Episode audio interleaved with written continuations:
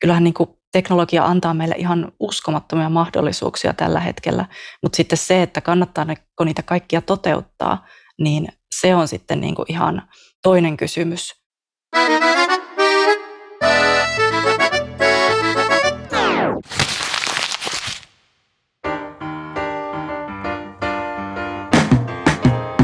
Uusi kaava.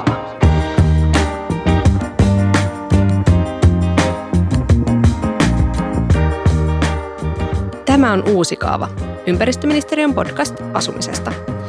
Tänään kolisee yhteen ykköset, nollat ja ihmisten käyttäytyminen, sillä tämä jakso on omistettu älylle, siis älykodeille ja älykaupungeille. Haippi näiden termien ympärillä on aika kovaa, mutta milloin ja miten älyetuliite tulee tavallisen ihmisen elämään ja kotiin vai onko se jo oikeastaan täällä? Mä oon Iida Kukkapuro ja mun oli aika vaikea keksiä, että mitä älykästä meidän kotona on. Meillä on älypuhelimet, tietokoneet. Voisiko sanoa, että painovoimainen ilmanvaihto on aika älykäs systeemi? Eli mitä tämä äly edes tarkoittaa? Sen meille toivottavasti selittävät Teemu Lehtinen, joka työskentelee kiinteistö- ja rakennusalan digitalisaation parissa Kirahubin toimitusjohtajana, ja Johanna Ylipulli, joka on kulttuuriantropologi ja digitaalisen kulttuurin dosentti. Johanna työskentelee akatemiatutkijana Aalto-yliopistossa.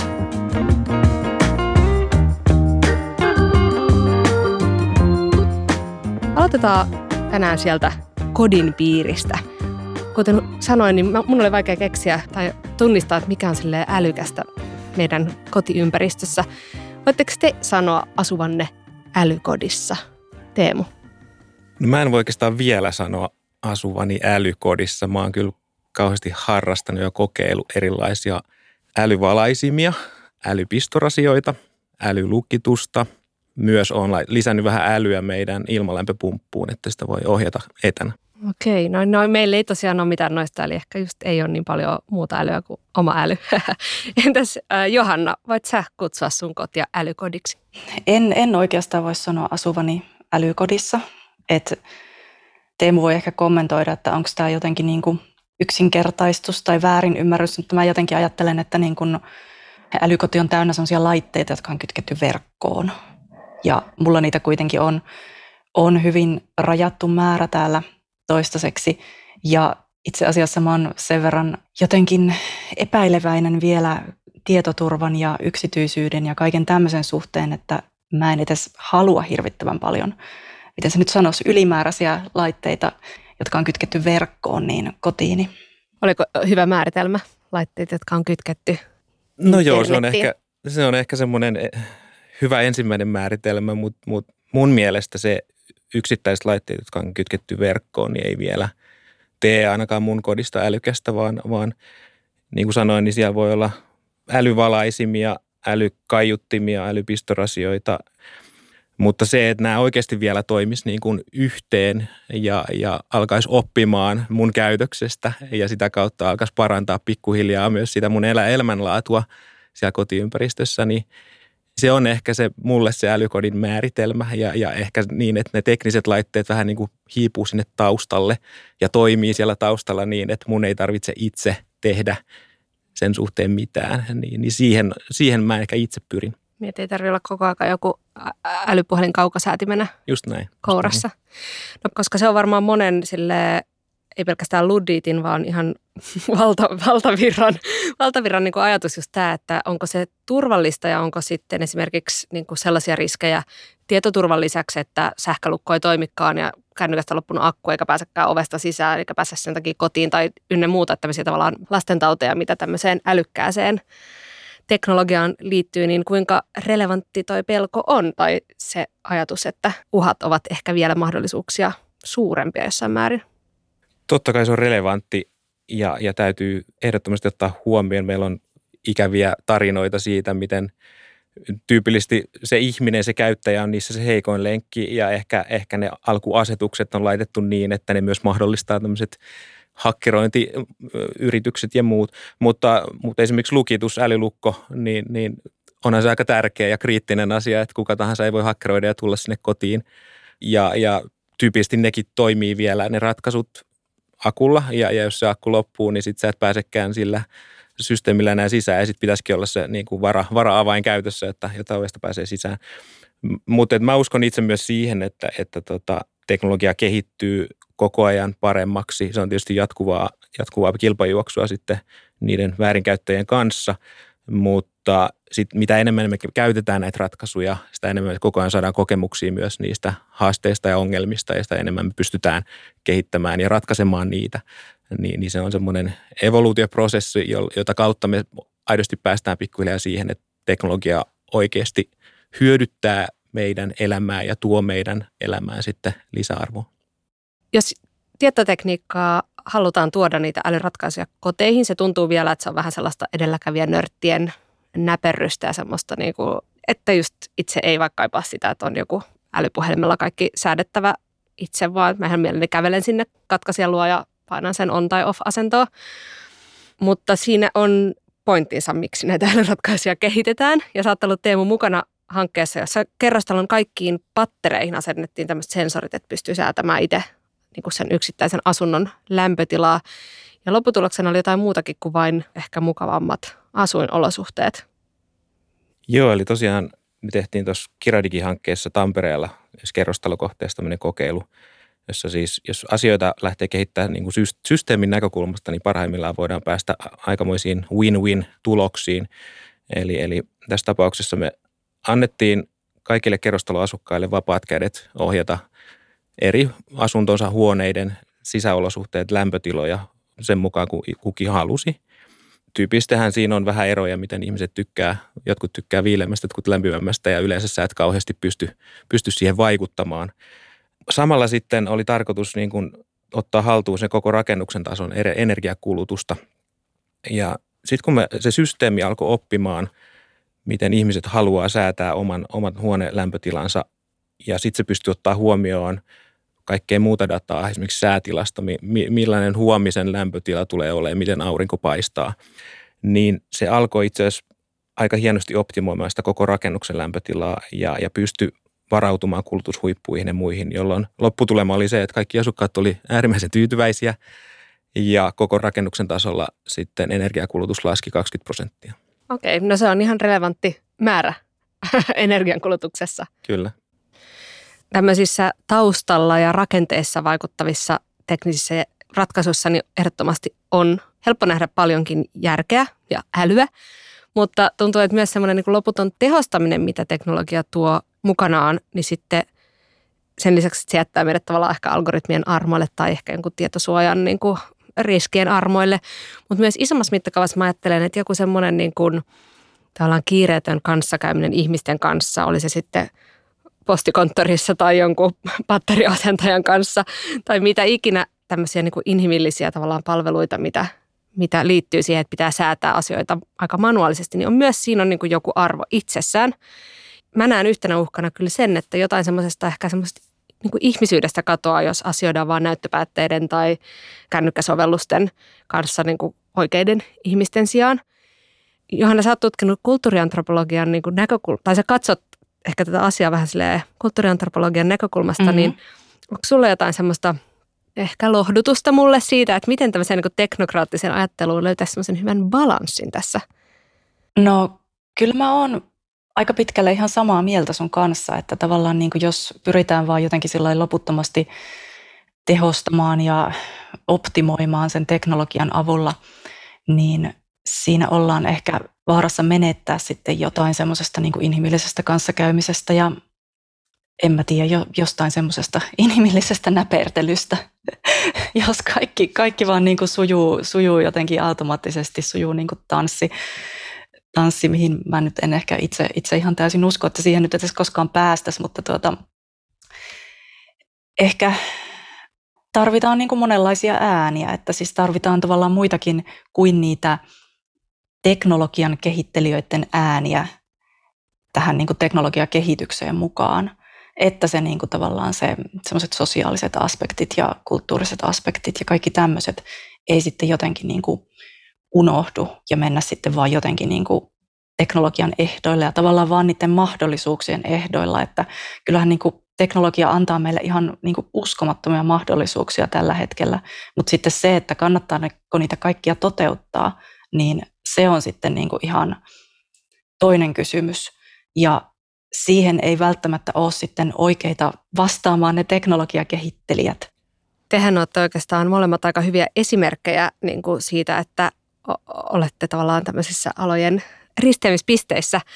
Ja Teemu, sä oot tullut nimenomaan tietotekniikkapuolelta rakennusalan piiriin ja Johanna taas loikannut niin kulttuuriantropologiasta sitten ne digijuttujen pariin.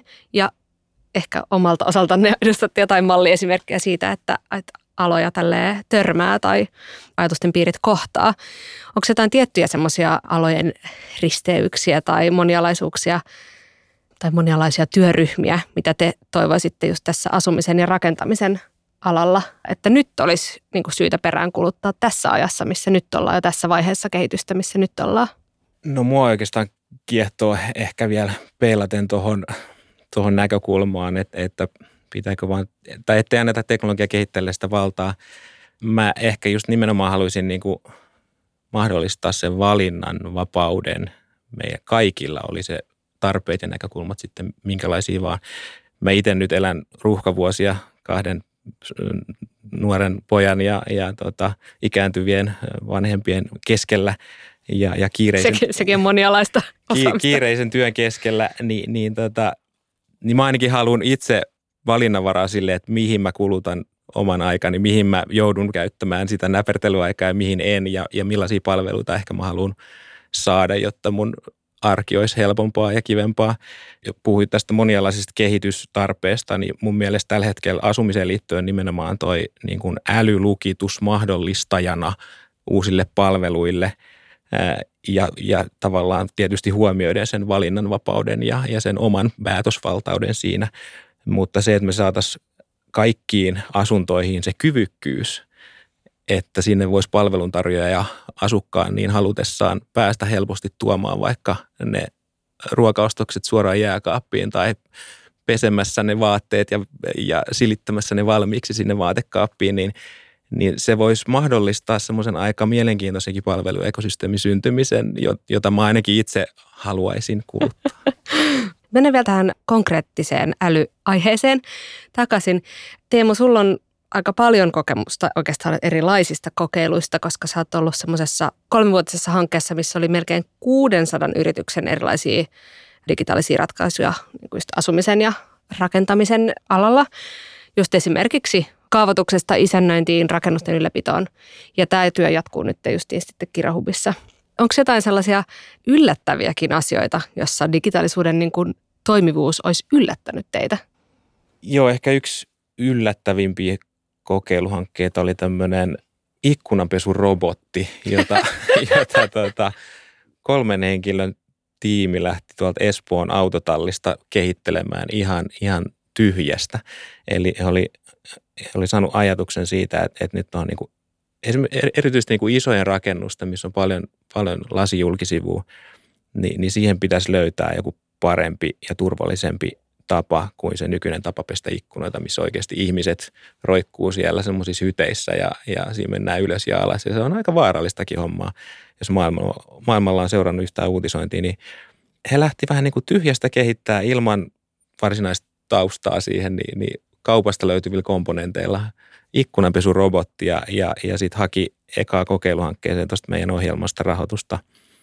Ja, ja se oli niin kuin yllättävä sen takia, että Ensinnäkin se oli äärimmäisen hieno ja esimerkillinen kokeiluhanke. Ne kehitteli sitä eteenpäin, ne kokeili monta eri asiaa ja ominaisuutta siinä matkan varrella, joista suurin osa epäonnistui ja sitten ne kuitenkin oppi ja paransi ja löysi siihen ratkaisun ja, ja sai itse asiassa toimivan laitteen sen hankkeen aikana, aikana kasaan. Se yllättävyys siinä oli ehkä se, että se, vaikka se oli niin kuin kuitenkin suht pieni hankkeena – niin se oli itse asiassa se hanke, joka herätti kaikista eniten mielenkiintoa näistä 139 hankkeesta ympäri maailmaa. Se oli aina se, se oli ehkä riittävän konkreettinen se, mm. että näit, kun videossa se pesee ikkunoita ää, itsestään joku, joku ohjaa sitä semmoisella kauko-ohjaimella ja sitten ne itse asiassa myöhemmin kehitti siihen myös niin kuin autonomiaa, eli se pystyi itsenäisesti pesee niitä ikkunoita, niin, niin se oli niin kuin kaikkein vaikuttavin hanke noin niin kuin viestinnällisestä mielestä. Siis niin kuin pölynimurin robotti, mutta joka meneekin pystypinnoilla. Kyllä, ja me, me itse asiassa päädyttiin tämän yrityksen kanssa Singaporeen keskustelemaan Marina Bay Sands hotellin kanssa, että me oltaisiin pilotoitu sitä laitetta siellä heidän kaaravilla ikkunoilla. Wow. No tuliko sulle mieleen, kun sä nyt kävit läpi mielen arkistoa, niin jotain sellaista, joka just oli niitä esimerkkejä, joissa on turhaa keksiä pyörää uudestaan ja että teknologia ei, ei ollut vörttiä? Öö, siis aina, aina nuo kokeilut oli siinä mielessä hyödyllisiä, että niistä aina oppi jotain. Mm. Ää, puolet noista kaikista kokeiluista, mitä me tehtiin, niin, niin on jatkanut eteenpäin jatkokehitykseen uusiksi tuotteiksi ja palveluiksi. Ja, ja puolet on sitten vähän jäänyt, jäänyt jalkoihin, mutta mut ehkä usein se on myös niin kuin monen tekijän summa, että, että siihen liittyy myös se liiketoimintamahdollisuus ja hyödyt monesta eri näkökulmasta, niin joskus se sitten ei vaan ole riittävän hyvä jatkokehitykseen. Varsinkin tuolla tutkimuspuolella, missä mä paljon liikun, siis mä käyn paljon niin kuin tota, tämmöisissä HCI-alan konferensseissa, eli siis niin kuin Human Computer Interaction. Kyllähän siellä lähtökohtaisesti se on todella semmoista niin kuin pellepeloto-hommaa ja se, semmoista niin kuin rupealihattu hommaa. Siellä kehitellään ties mitä, mitä tuota härpäkettä, koska se on tavallaan se kenttä, missä nimenomaan kehitellään niitä hullujakin ratkaisuja, jolla ei välttämättä tarvitse olla sitten vielä semmoista niin kuin käytännön relevanssia edes, mutta tuota, tutkimuksessa tehdään tavallaan aika paljon myös semmoista, mille ei ole mitään välttämättä välitöntä niin kuin hyödyntämismahdollisuutta todellisuudessa, koska siis ei voida olla niin kuin varmoja, että mistä sitten löytyykin joku semmoinen niin kuin tosi tärkeä juttu johonkin ihan arkielämän ongelmaan.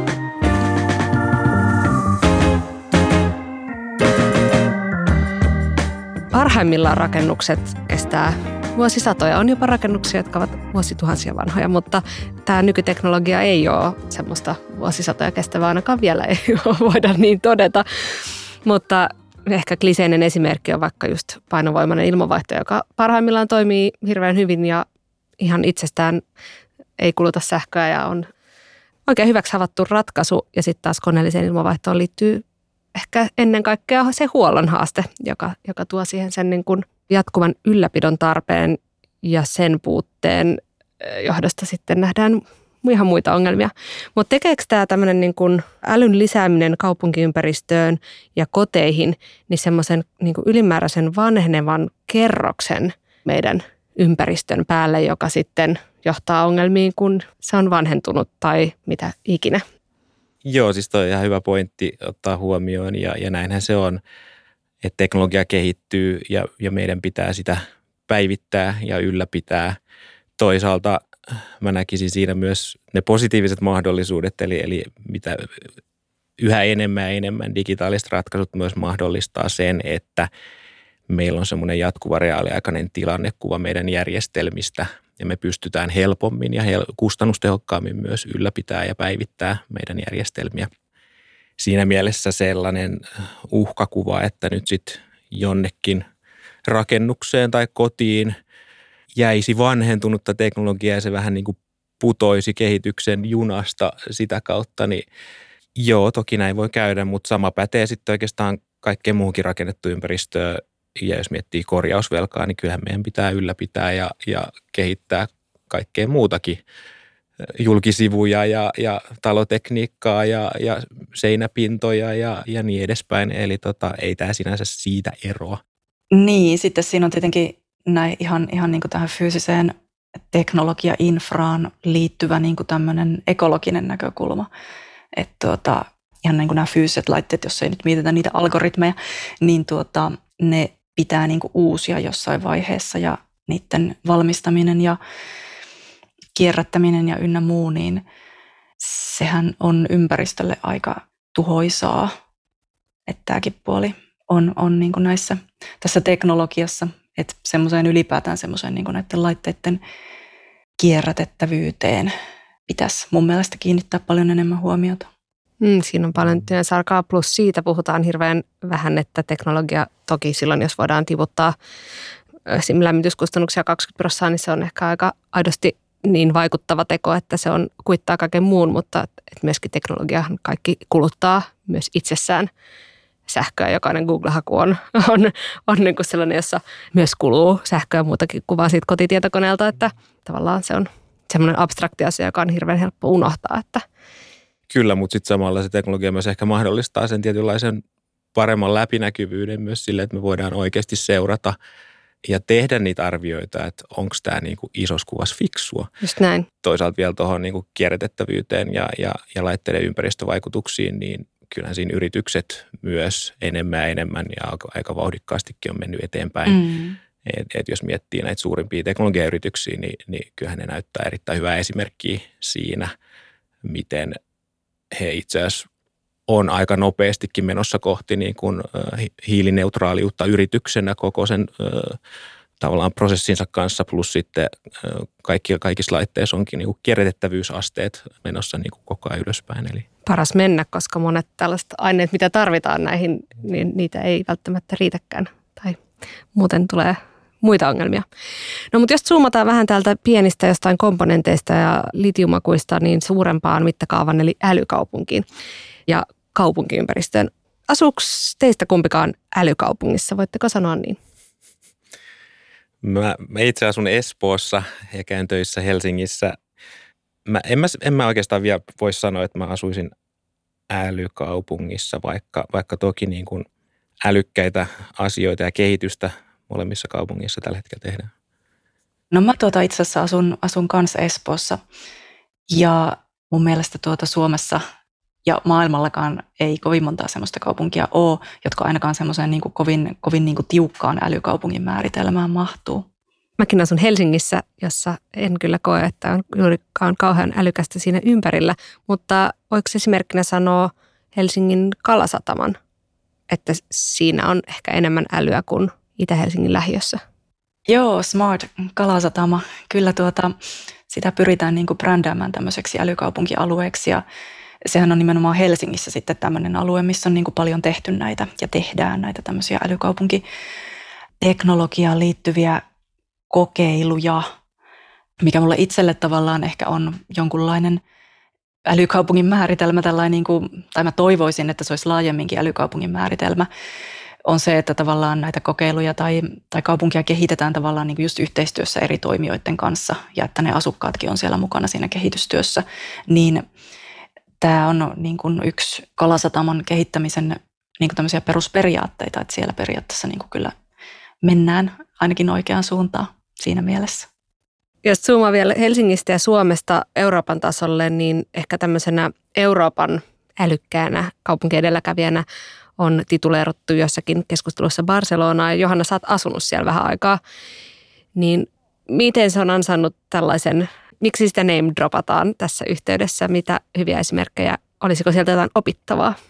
Joo, ihan Barcelonan tuommoisesta viime vuosien niin kuin kehityskuluista mun mielestä on aika paljonkin opittavaa, että Barcelonakin ehkä alun perin lähti liikkeelle älykaupunkina joten, jotenkin sillä aika semmoisista perinteisistä älykaupunkilähtökohdista, eli niin kuin sielläkin ajateltiin, että teknologian avulla niin kuin pystyy optimoimaan erilaisia kaupungin prosesseja ja kun kerätään niin kuin dataa näistä kaupungin erilaisista toiminnoista ja sitä analysoidaan, niin sitten pystytään just, just parantamaan näitä kaupungin toimintoja. Mutta sitten siellä viime vuosina on tosi paljon nostettu keskiöön esimerkiksi tämmöisiä kaupungin asukkaiden niin kuin dataoikeuksia. Eli että kaupunkilaisilla olisi tavallaan niin kuin oikeus omaan dataansa ja oikeus määrätä, että tuota, mihin sitä käytetään ja käytetäänkö sitä yhtään mihinkään. Ja sitten siellä on puhuttu myös tämmöisestä tuota, teknologisesta suvereniteetista, joka taas sitten viittaa siihen, että näiden älykaupunkijärjestelmien kautta esimerkiksi ei päästetä niin kuin tämmöisiä isoja teknologiayrityksiä, niin kuin vaikka Google ja Facebook, ikään kuin hyötymään kaupungin dataa, tuottamasta datamassasta, vaan että tuota, se säilyisi ikään kuin, niin kuin sen kaupungin omassa hallinnassa. Ja nämä on mun mielestä semmoisia aika tärkeitä, tärkeitä pointteja, koska jotenkin se suunta, mihin ainakin osittain maailmalla ollaan menossa tuossa älykaupunkikehityksessä, on se, että tämä jo ehkä vähän kulunut sanonta data is the new oil, eli niin kuin hmm. data on nykyään yhtä arvokasta kuin öljy, niin se pätee tuohon niin kuin sosiaalisen median maailmaan ja ikään kuin tätä samaa logiikkaa nyt sitten pyritään ainakin joissakin paikoissa ja joidenkin yritysten toimesta niin tuomaan niin kuin kaupunkeihin. Että kaupungit olisivat tämmöisiä niin kuin valtavia data-alustoja tai tämmöisiä niin kuin datapeltoja, mistä sitten niin kuin tätä arvokasta dataa kerätään. Ja sehän kuulostaa aika herkulliselta niin kuin mahdollisuudelta yrityksen näkökulmasta, mutta dystoppiselta yksilön ja kaupunkilaisen Kyllä. Sitä, sitä se juuri, juuri, juuri tuota voi pahimmillaan, pahimmillaan olla, jos tavallaan siitä niin kuin yksilön oikeuksista tai kaupunkilaisen oikeuksista ei niin kuin pidetä, pidetä riittävää huolta. Et siinä on tavallaan, ne hyötyjät voi olla sitten niitä suuryrityksiä tai sitten niin kuin tämmöisiä myöskin autoritäärisiä niin kuin valtioita, jotka haluaa tarkkailla ja kontrolloida kansalaisiaan. Uusi kaava.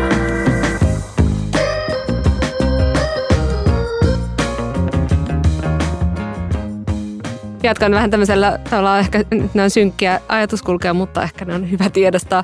Mutta sä oot sanonut Johanna aikaisemmin, että älykaupunki on myös tasa-arvoasia ja pahimmillaan tasa-arvo-ongelma. Mitä sä tarkoitat sillä?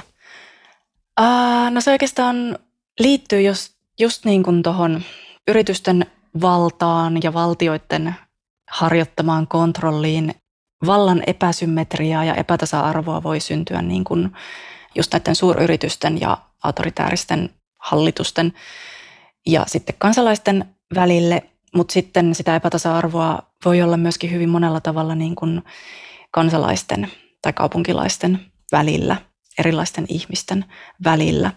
Että tavallaan mitä niin kuin teknologisoituneempia nämä kaupungit ja ihan, ihan siis ihmisten arki on, niin sitä enemmän sun mahdollisuudet käyttää sitä teknologiaa määrittää ylipäätään sun mahdollisuuksia niin kuin toimia yhteiskunnassa ja olla niin kuin tavallaan täysvaltainen kansalainen ja ihan, ihan vaan niin kuin täysvaltainen ihminen.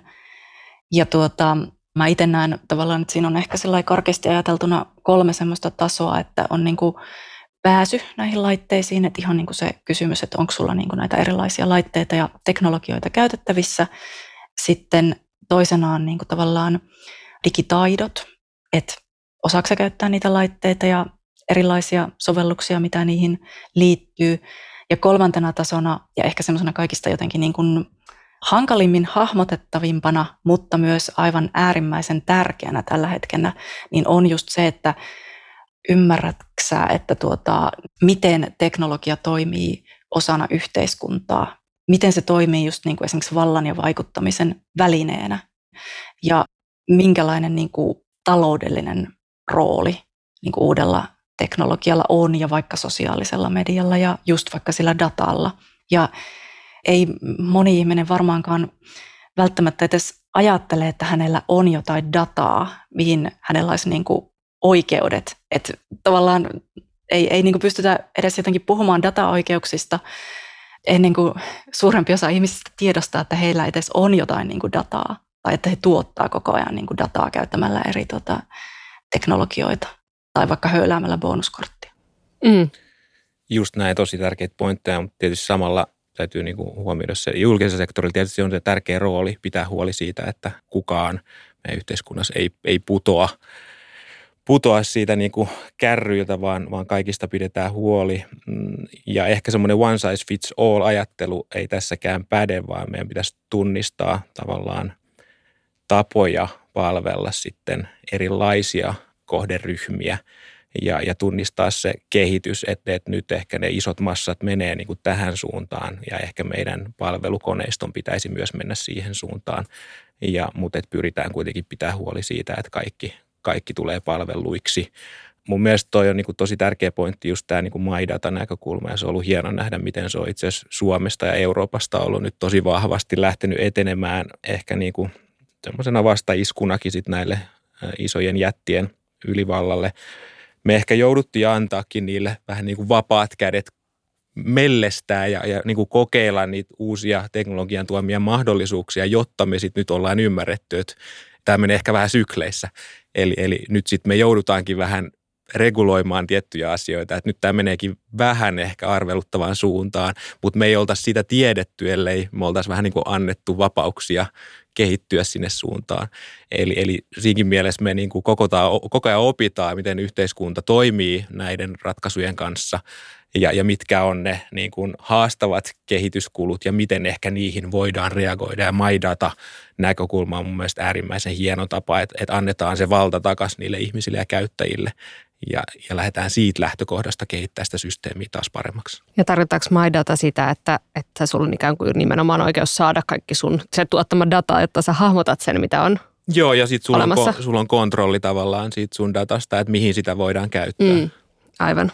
Ja kaupunkeihin tämä liittyy Suomessa sillä hienolla ja kiinnostavalla tavalla, että täällähän on niin kuin su, suurimmat kaupungit, muun muassa Helsinki ja Espoo, niin on sitoutuneet näihin niin kuin maidata periaatteisiin tai niin kuin hyödyntämään niitä omassa toiminnassaan, kun kaupungit hyödyntää dataa just esimerkiksi näiden niin kuin proaktiivisten palveluiden tuottamisessa, mistä Teemu tuossa aikaisemmin puhui nyt korona-aikahan on tuottanut tietysti valtavia digiloikkia niin, kuin niin yrityksissä kuin koulutuksessa kuin ties missä ympäri maailmaa, mutta ehkä samaan aikaan ollaan törmätty siihen ongelmaan, että tämmöinen niin kuin ajatus siitä, että nuoremmat sukupolvet tai lapset on jo kokenut sen sellaisen digiloikan digiaikaan, että sitä ongelmaa ei enää ikään kuin ole, että olisi isoja tämmöisiä väestöryhmiä, jotka, joilla ei ole hyviä digitaitoja, koska ikäihmiset ei ole ehkä kaikki päässyt kuitenkaan tähän uusimman kehityksen junan kyytiin. Mutta onko se tilanne oikeasti? Ei. Kaikki on digijunan kyydissä. Ei, ei se on jotenkin, se on ehkä vähän naivi ajattelutapa, että niin kuin jotenkin digitaitoihin liittyvät ongelmat ja digiymmärrykseen liittyvät ongelmat jotenkin niin kuin katoaisi tästä niin kuin sukupolvien uusiutuessa. Että ehkä jotkut ongelmat ja osaamishaasteet katoaa, mutta tuota, kyllä niin kuin on siis tutkimuksessakin todettu, että nuorillakin on tosi paljon niin kuin puutteita esimerkiksi erilaisten niin kuin sovellusten käyttötaidoissa. Niin ehkä just on vähän huomannut, että helposti lapset ja nuoriso ei, se jää vähän pinnalliseksi se ymmärrys siitä, että ne ei ehkä jaksakaan sukeltaa sinne syvemmälle, että, että, että miten nämä asiat oikeasti toimii. Niin, ei tarvii enää tota, niin aloittaa ihan niin alkeista, koska mikä on myös kehittynyt pidemmälle. Mikä ehkä on just hyvä asia siinä mielessä, että, että se ehkä kertoo siitä maturiteetista, että meillä on tämä asia mennyt niin kypsäksi, että ei meidän itse asiassa tarvitsekaan tietää. Mutta sitten on ihan totta, että just niin kuin itsekin – suvun ATK-tukihenkilönä toimineena, niin tota, kyllä niin kuin tiedostan sen, että ikääntyneimmillä voi olla vaikeuksia niin kuin ihan käyttää tietokonetta tai, tai sitä älypuhelintakin ja, ja siihen tarvitaan tukea. Siihen on tullut erilaista palveluliiketoimintaakin tukemaan sitä kustannustehokkaasti ja, ja tota, se on haaste, joka pitää sitten vaan ratkaista mun mielestä saavutettavimmalla ja helppokäyttöisimmillä laitteilla ja palveluilla.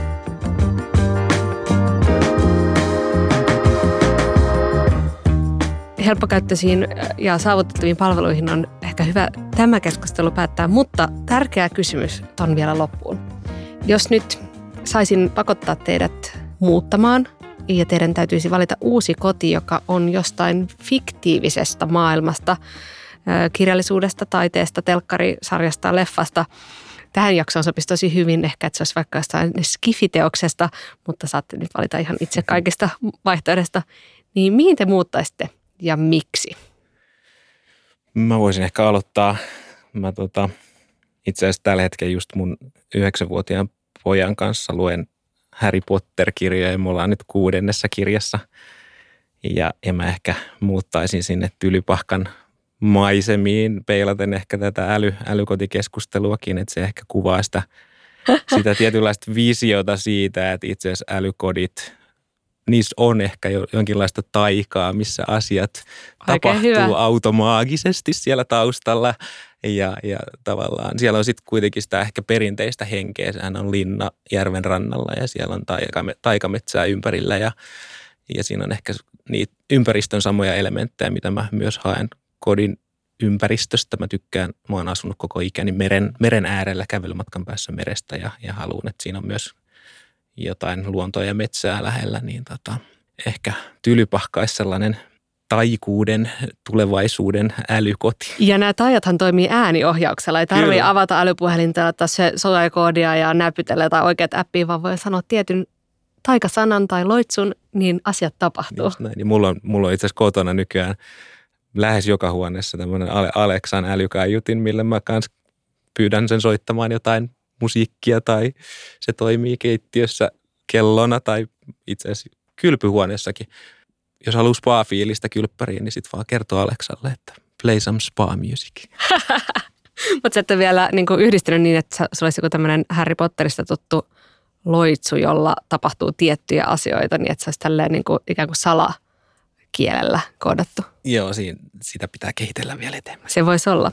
No Johanna, mihin sä muuttaisit, ää, minkälaista taikuutta tulisi sun elämään, jos uusi koti pitää valita? Taikuus ja teknologia on niin kuin semmoisena ajatuskategorioina itse asiassa tosi lähellä toisiaan. Mä oon kirjoittanut siitä yhden tieteellisen artikkelin. pakko pakko tota, vinkata tässä, mutta tuota, mä itse tuota seuraan paljon skifiä. Se on mulle kyllä semmoinen niin tosi läheinen genre, mutta siitä huolimatta mä en nyt niin kuin millään keksi, että missä siellä voisi olla semmoinen niin koti, koti, mihin mä haluaisin, haluaisin muuttaa, koska jotenkin niin kuin tuntuu, että tuolla skifin maailmoissakin monesti niin kuin tämmöinen niin kuin teknologia ja sitten luonto nähdään semmoisena toki tosi tiukasti niin kuin erillisinä kategorioina. Ja se, minkälaisessa kodissa mä haluaisin asua, niin olisi semmoinen, missä tuota jotenkin tämmöinen niin kuin, ehkä tietynlainen high ja sitten luonto yhdistyisi toisiinsa ja semmoinen niin kuin ekologisuus, että se teknologia olisi valjastettu niin kuin sen ekologisuuden palvelukseen ja se niin kuin luonto saisi jopa sillä jotenkin niin kuin valua sinne kotiin sisälle, mutta sitten toisaalta taas se kaikki data, mitä se teknologia tuottaa, niin se taas ei saisi valua niin kuin kolmansille osapuolille. Että mä, en, mä en valitettavasti, en, en kerta kaikkiaan keksi tuolta niin kuin science fictionin, enkä kyllä muistakaan, muistakaan fiktiivisistä maailmoista nyt, nyt esimerkkiä tuosta, vaikka kyllä siellä jossakin semmoinen saattaa, saattaa ollakin. Kiitos tuhannesti Johanna ja Teemu, että olette kertoneet meille, mitä äly on.